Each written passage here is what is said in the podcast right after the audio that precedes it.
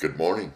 This is Sunday, the 28th day of February 2021. And we begin this day and this week and the end we end this month at the quiet place in love and light and peace and prayer. I invite you to join us to come and pray. And it is Sunday. So in addition to hearing from our Creator, God, and the Holy Spirit of God, whom we hear from every day.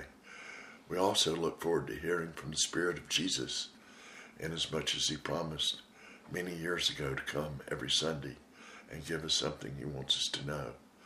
So here we go into the secret chamber of the Most High, the quiet place at the core of our being, and we pray. Hallowed be thy name, hallowed be thy name, hallowed be thy name. Amen.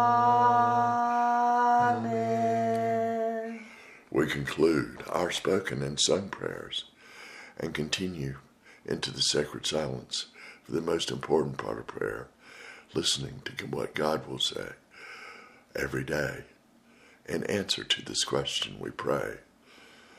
Our Creator, God, what is it you wish for us to know today?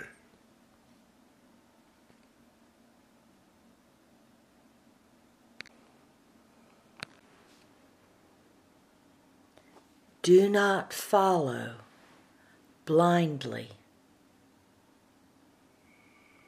or repeat without thinking.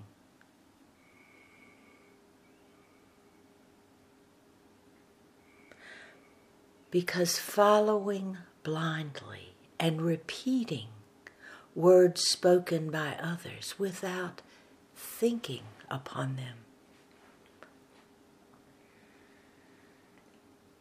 will lead you to a place that you would not go, but following others. Do not be led astray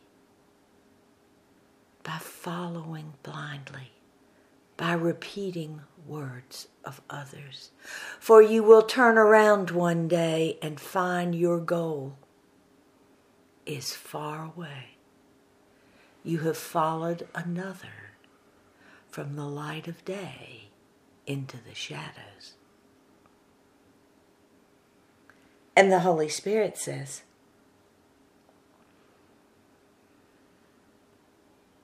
It can be easy to get caught up in the ways of others, following what others are doing, saying, and soon you find that you are caught up in a group of people or a line of people going in one direction with no clear idea of where you are going. You were just following. If today this sounds familiar to you, it is not too late to get out of the group, out of the line, and stop. Turn around. I am calling. God is whispering.